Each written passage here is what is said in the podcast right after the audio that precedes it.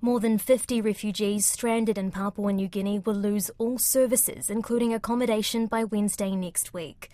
The group is a remnant of the hundreds once incarcerated on remote Manus Island after being intercepted trying to enter Australia illegally by boat. Fears of their evictions in Port Moresby have been circulating for weeks. Now they have been told that all services will end on November 23rd.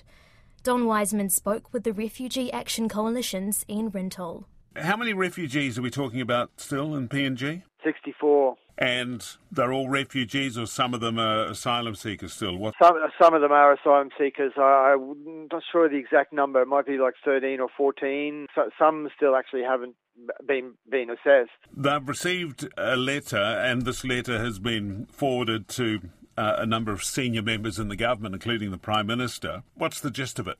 Well, the gist is that uh, that all all services, uh, it's signed by the major service providers, including PIH, the main medical provider, is, are going to cease services as of the 23rd of November. Now, many of the services have already been cut.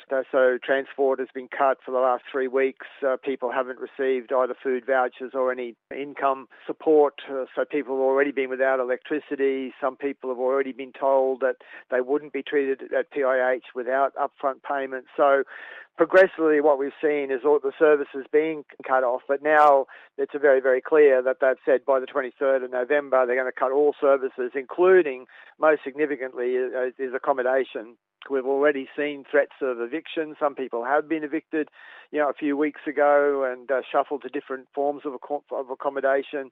Uh, but now the uh, you know the housing providers are saying that accommodation will be cut as well. So they'll be on the streets of Port Moresby. That's that's the consequences. Yeah, I mean, there's already a couple of people who are on the streets who who are homeless. And as I said before, we've seen you know one family that was evicted uh, in in uh, October before they were found you know other housing, and there have been similar threats to other people. But this is the first time we've seen you know a threat to the whole lot, uh, and that would be the consequence. They've got no money, they've got no support, and that that would be if they're thrown out of the city, city boutique if they're thrown out of the other MRT apartments and other places, uh, then they they will be on the street. Now, the Australian government has been saying for years now that it's not our problem; it's PNG's problem. Clearly, that's not the way any of the advocates for the refugees see it. What should they be doing? Well, look, Australia needs to act very urgently and provide the, you know, the funds. I mean, whatever extent of corruption may have seen, that, you know, those funds eroded. The fact is that there is an immediate threat of eviction and the cuts to the services that refugees who are Australia's responsibility, you know, are, are facing. So those funds have to be found immediately. But we've argued for a long time, you know, that the refugees who are still in PNG should be brought, you know, to Australia. So we need urgent action to ensure that they aren't evicted, the services are reinstated. But Clare